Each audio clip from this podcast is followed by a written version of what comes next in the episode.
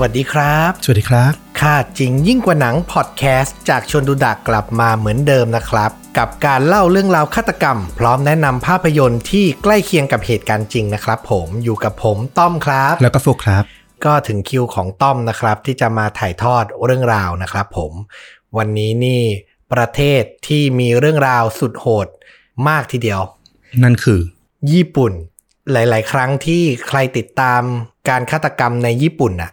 มักจะได้เจอพวกเรื่องที่แบบโหดๆมีหั่นศพ มีความรุนแรงอะไรอย่างเงี้ยเนาะ มีความจิตจิตๆอ่ะ เออ ซึ่งจริง ๆ เวลาอ่านมันก็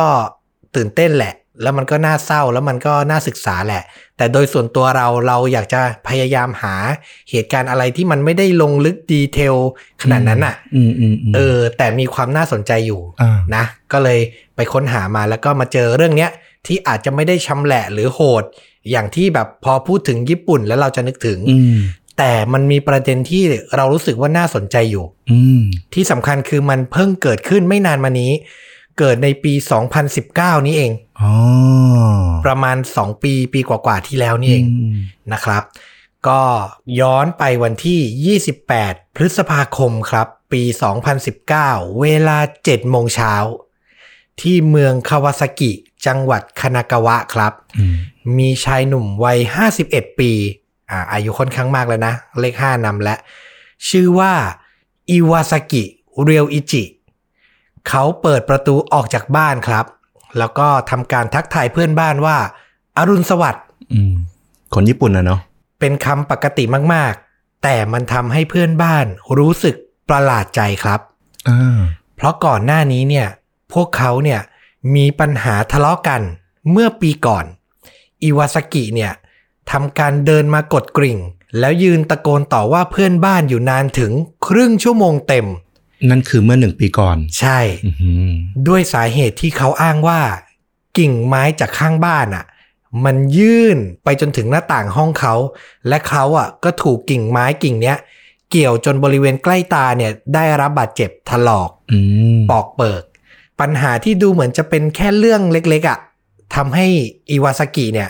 โมโหถึงขั้นต้องมายืนด่าเพื่อนบ้านอยู่ครึ่งชั่วโมงอะ่ะ อืม มันก็เป็นพฤติกรรมบางอย่างที่ทำให้เราค่อนข้างสงสัยในตัวเขาได้ว่า เอ๊ยยังไงเนาะ อืม อิวาสกิเนี่ยเป็นคนที่ไม่ได้มีปฏิสัมพันธ์กับเพื่อนบ้าน อ๋อ เท่าไหร่ แล้วมีทีหนึ่งก็คือเนี่ยมี ใหญ่ ตุ เลย การณ์ทะเลาะเลย เออ นะครับ กลับมาในปี 2019 40 นาทีต่อมาก็เป็นเวลาประมาณ7โมง40 นาทีอิวาสกิ ในชุดสีดำล้วน พร้อมกระเป๋าสะพายหลังหนึ่งใบ เขาทำการเดินทางโดยรถไฟจนมาถึงสถานีที่ชื่อว่าโนโบริโตะซึ่งห่างจากบ้านของเขาประมาณ 3 สถานีครับ จากนั้นเดินเข้าไปในร้านขายของชำ อืม และสวมถุงมือยาง จากนั้นจึงหยิบมีดขนาดยาว 30 เซนติเมตรสองเล่ม ที่ถูกใส่มาในกระเป๋าขึ้นมาถือในมือ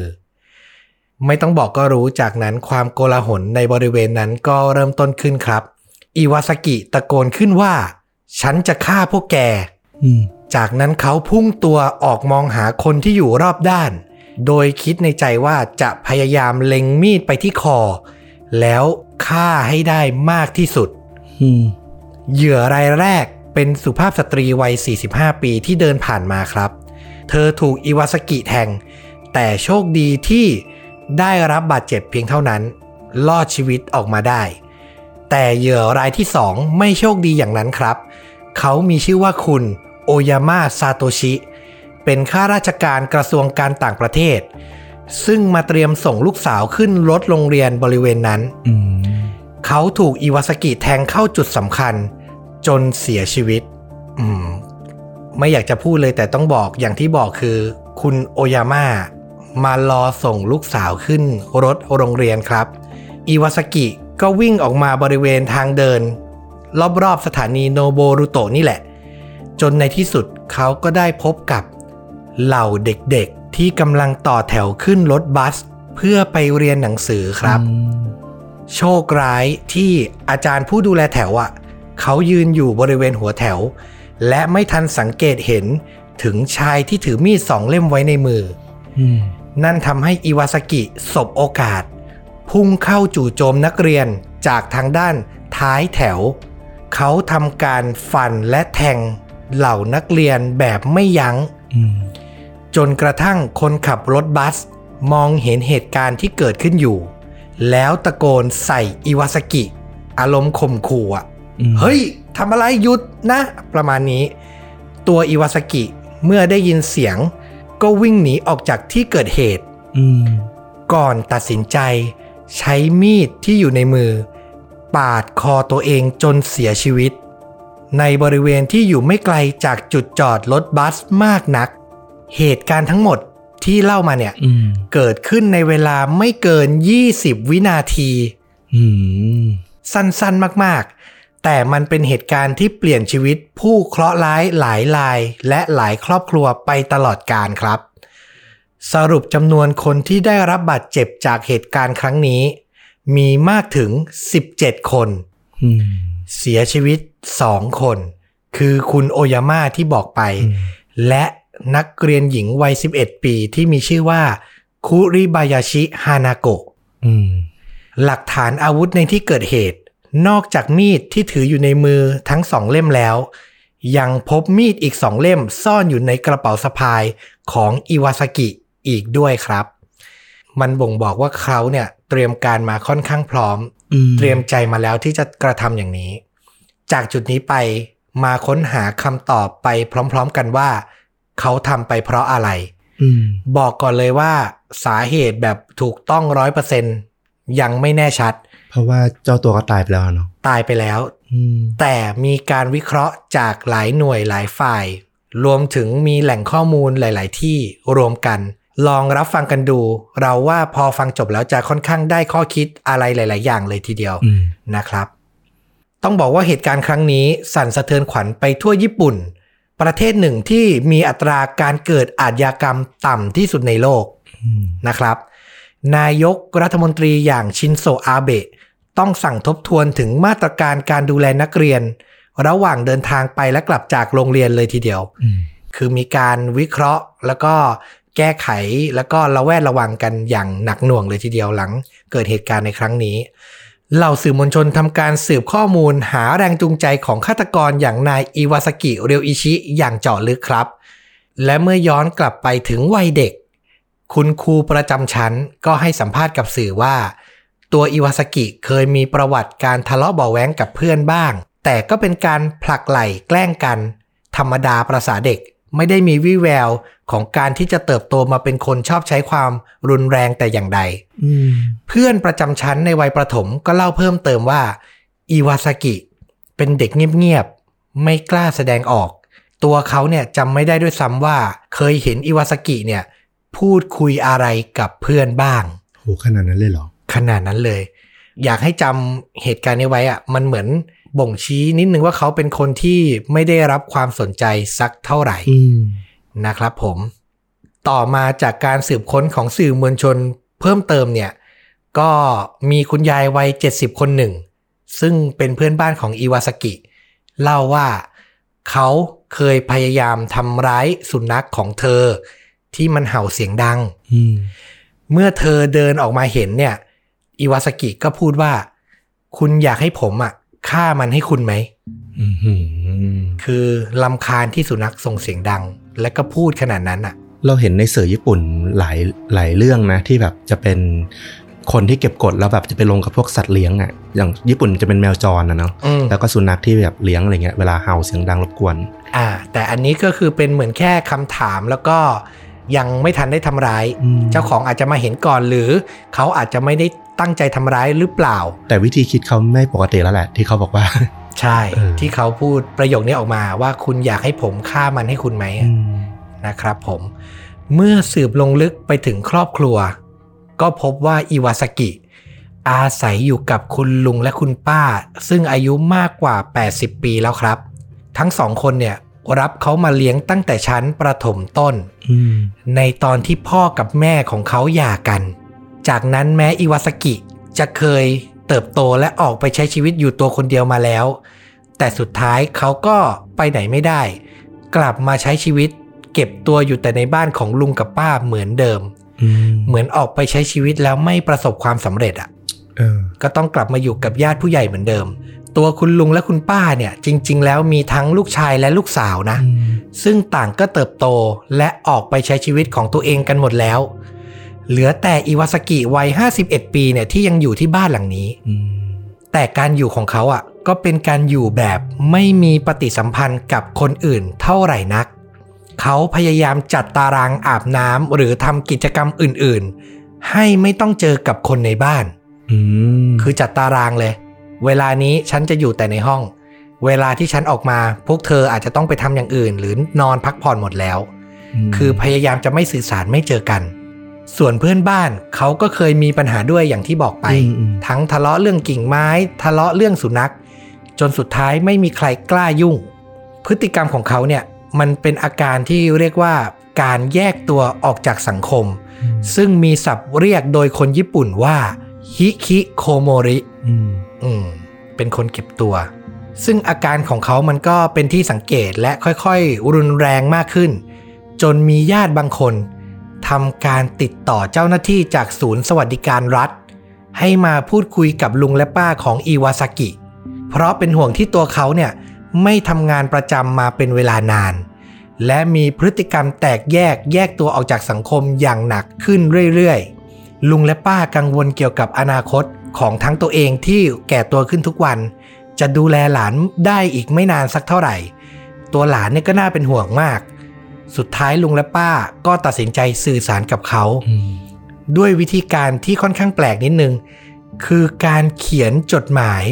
ไปวางไว้ที่หน้าห้องของเขา อืมอืม เพื่อบอกว่าอยากให้เขาเริ่มมีปฏิสัมพันธ์กับสังคมและหางานทำบ้าง อืม แต่สิ่งที่ลุงและป้าได้รับกลับมาก็คือการตะโกนด่าทอครับ อิวาสกิโวยวายว่า ผมดูแลตัวเองได้ ผมทำอาหารเองทำความสะอาดเอง นี่คือชีวิตที่ผมเลือก กล้าดียังไงถึงมาบอกว่าผมเป็นพวกแปลกแยกจากสังคม อืม นี่คือสิ่งที่เขาต่อว่าลุงและป้า คือเราก็เข้าใจนะ คนป่วยหรือคนที่มีอาการอย่างเงี้ย ยิ่งถูกตอกย้ำ ยิ่งถูกขีดเส้นใต้ว่าเธอเป็นอย่างเงี้ย เธอเป็นพวกแปลกแยกนะ อืม มันยิ่งเหมือนจี้ใจดำเขา อาจจะด้วยความที่เขาปล่อยมาเนิ่นนานแล้วด้วยอะ่ะ มันก็คงมีคำถามในใจของยาสกิว่าจะมาอะไรตอนนี้อ่ะ เนี่ยเขาอายุห้าสิบเอ็ดแล้วอะ อืม อย่างที่พูดประโยคชัดๆเลยที่เขาบอกว่า เนี่ยเป็นทางที่ผมเลือกอะแต่มันก็เป็นสิ่งที่แปลกแยกและสร้างปัญหาให้กับครอบครัวนิดนึงอะในความรู้สึกเรานะ คือจริงๆ เขาก็คือคนป่วยนั่นแหละ คือโรคฮิคิโคโมริเนี่ยมันก็เป็นปัญหาสังคมของญี่ปุ่นค่อนข้างเรื้อรังเลยแหละ อืม อืม นะครับ ข้อมูลเพิ่มเติมอีกส่วนหนึ่งที่อาจแสดงให้เห็นถึงแรงจูงใจที่เกี่ยวข้องกับเหตุการณ์ฆาตกรรมครั้งนี้ก็คือ เจ้าของร้านตัดผมแถวบ้านครับ เล่าให้สื่อฟังว่า ตัวเขาเคยตัดผมให้ครอบครัวเนี้ยในสมัยเด็ก โดยเวลาตัดผมให้ลูกชายของคุณป้าเนี่ย คุณป้าก็จะบอกช่างว่า ตัดออกมาให้ดูดีนะ อืม ในขณะที่เมื่อถึงคิวของการตัดให้อิวาสกิ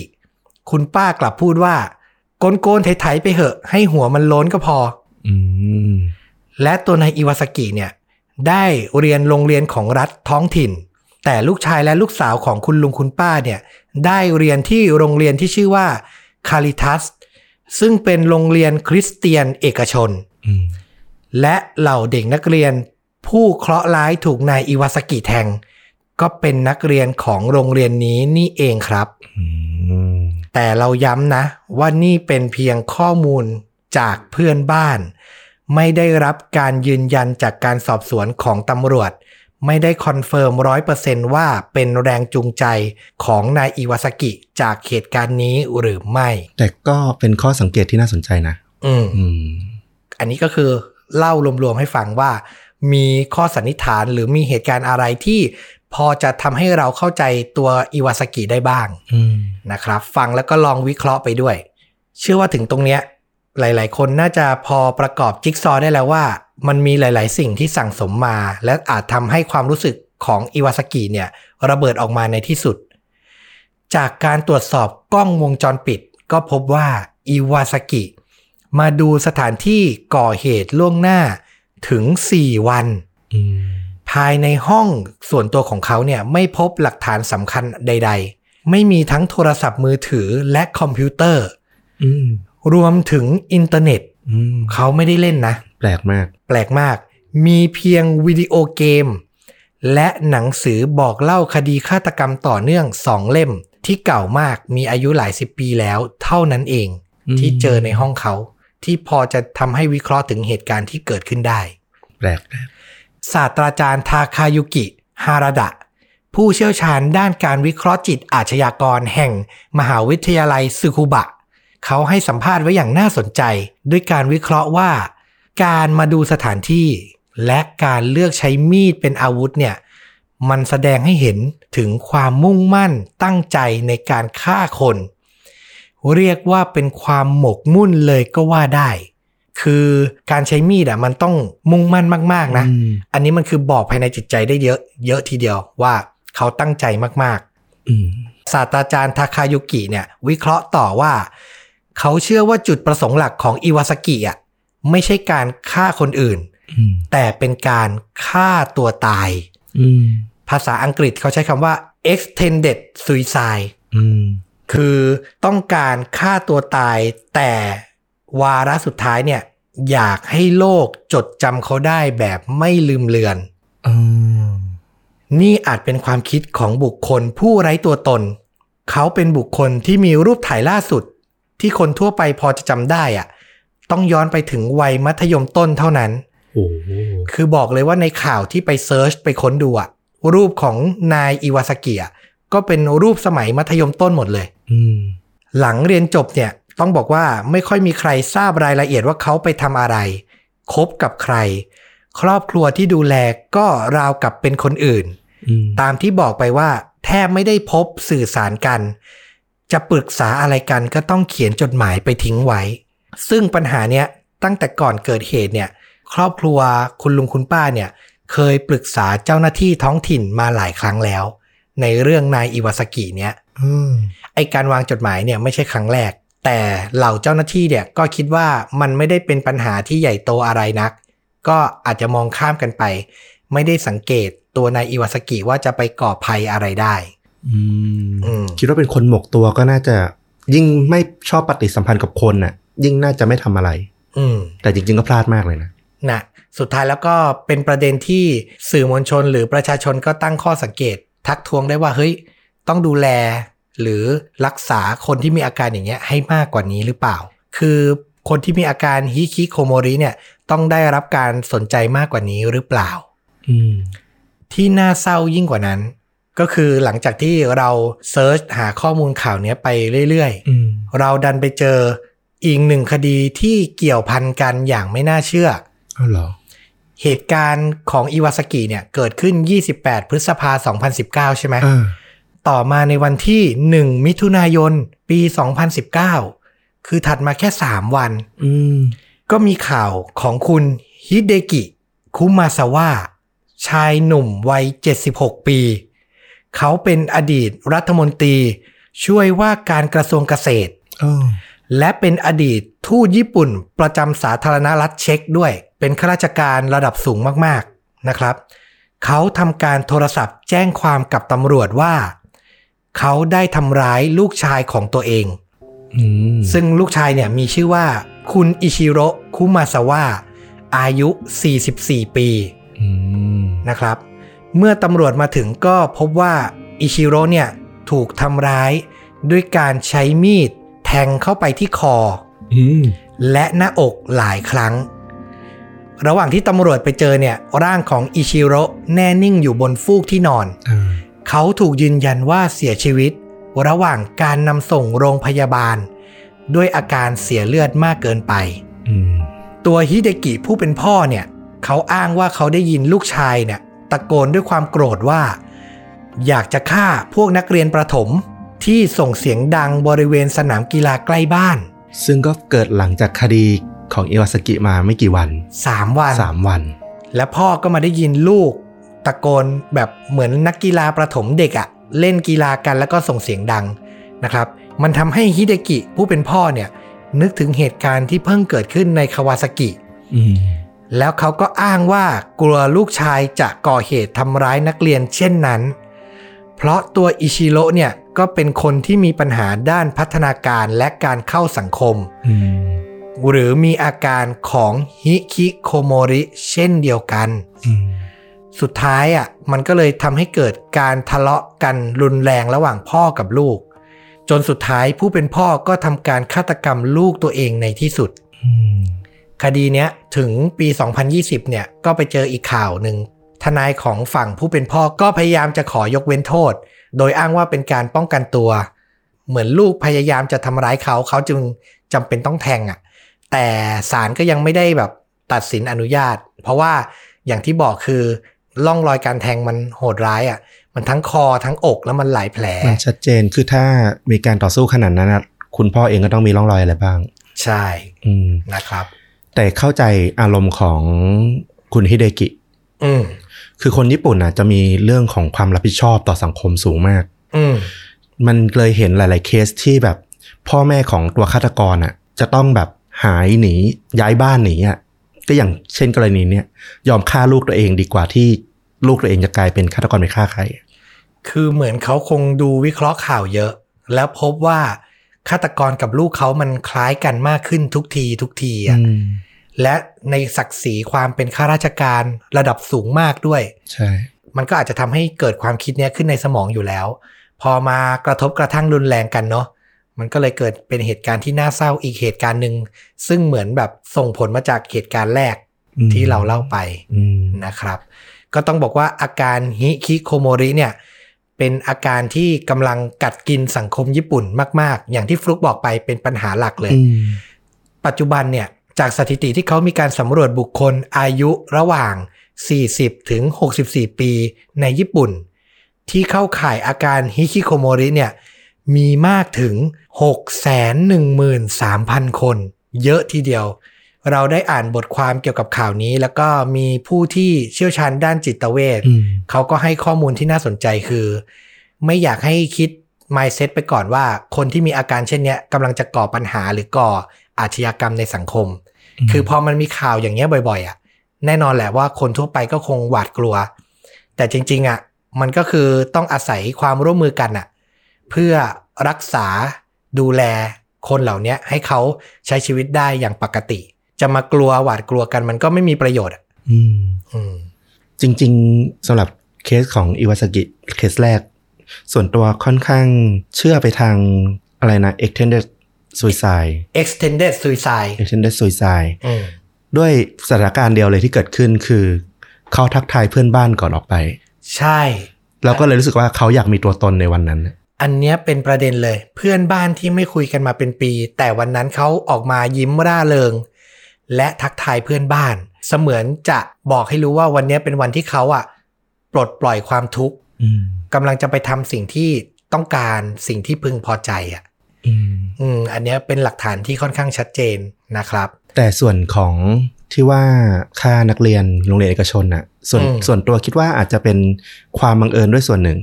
เพราะจุดที่เขาตะโกนทีแรกอะมันก็ไม่ได้แบบ อาจจะไม่ได้เป็นจุดที่เขาเล็งว่าจะต้องวิ่งไปตรงนั้น เป็นพิเศษหรือเปล่านะอันนี้ไม่แน่ใจ อ่า อันนี้ก็เหมือนเป็นจุดสังเกต ก็คิดไปได้ว่า น้อยใจคุณลุงคุณป้า แล้วก็มีปมกับเด็กโรงเรียนนี้หรือเปล่าที่เหมือนจะได้รับสิ่งที่ดีกว่าเขา อะไรอย่างนี้ แต่ว่าพอคิดไปคิดมาก็เราก็เห็นด้วยกับฟลุกคือ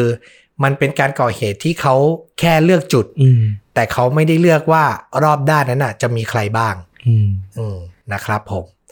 ก็เป็นอีกหนึ่งเหตุการณ์น่าเศร้าในญี่ปุ่นนะ ที่เราว่าฟังไว้แล้วก็ช่วยกันระแวดระวัง แล้วก็ดูคนในสังคมว่าใครกำลังจะมีอาการแบบนี้ไหม คือเรื่องมันจะไม่เกิดเลยถ้าช่วยแต่เนิ่น ใช่ ๆอืม ถ้าเข้าใจเขาแต่เนิ่นๆนำเขาออกมาสู่สังคม ช่วยป้องกัน ช่วยดูแลกัน ช่วยรักษากัน คือถ้าคุณเป็นผู้ปกครองแล้วอะไม่ว่าคุณจะเป็นลูกแท้ๆหรือว่าเป็นเด็กในปกครองก็ตามอะมันก็คือความรับผิดชอบส่วนหนึ่งของคุณแล้วแหละที่แบบว่าจะต้องดูแลเขาไม่ว่าเขาจะยังไงอะ อืม ไม่ว่าเขาจะป่วยจะเจ็บไข้จะมีอาการทางไหนทางจิตทางร่างกายก็ตาม คือถ้าลุงกับป้าเขามองว่า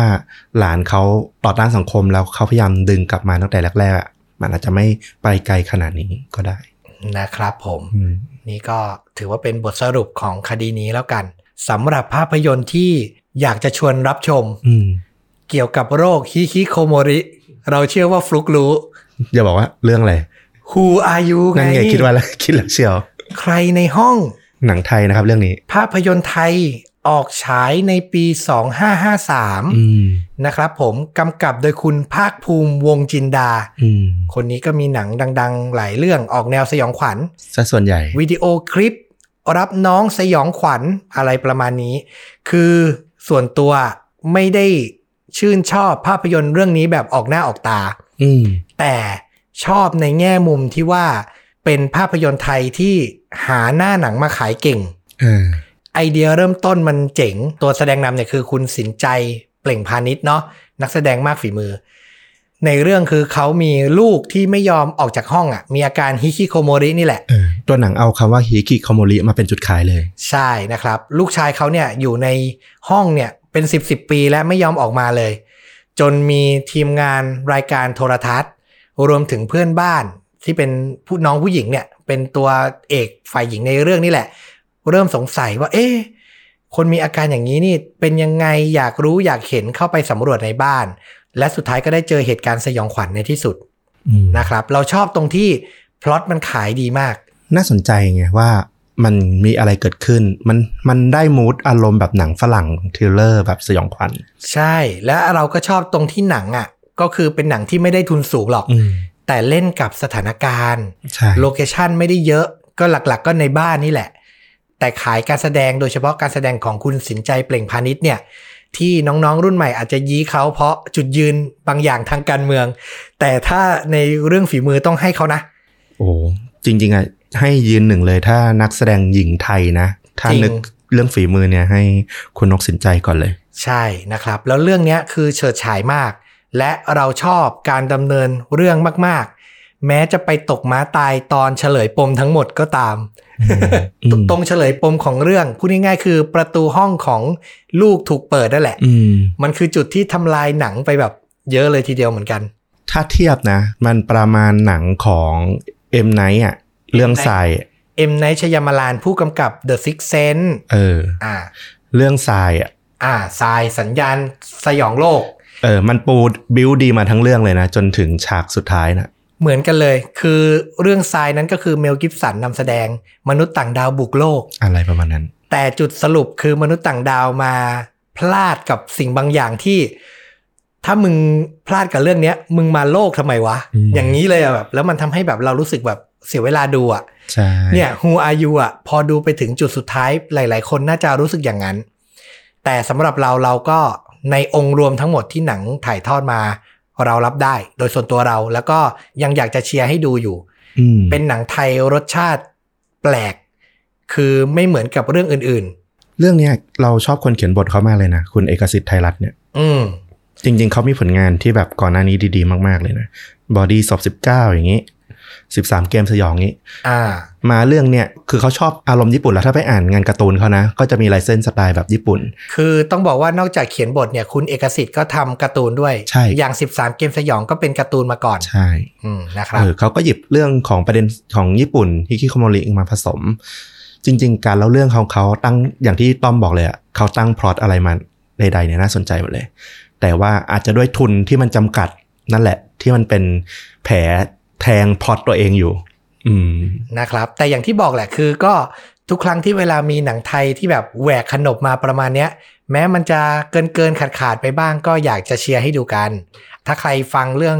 ฮิคิโคโมริแล้วอิน อืม นะครับก็ลองหารับชมกันดู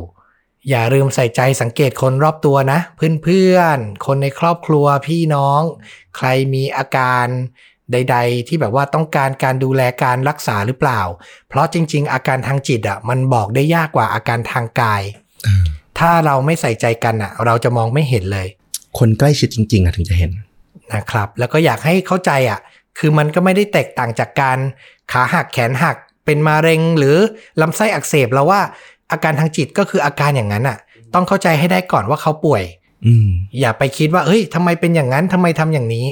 แล้วก็จะใช้ชีวิตแล้วก็ดูแลเขาได้ดีขึ้นนะครับผมก็ฝากไว้ประมาณนี้กับค่าจริงยิ่งกว่าหนัง ฝากติดตามเหมือนเดิมใน YouTube b l o g i t Spotify Facebook นะครับผมทุกวันจันทร์และพฤหัสนะ อืม สองทุ่มตรง อันนี้เรามีนัดประจำกันละ มีนัดประจำกันแล้วห้ามพลาดเด็ดขาดนะครับผมแล้วกลับมาพบกันใหม่ในเอพิโซดหน้าวันนี้สวัสดีครับ สวัสดีครับ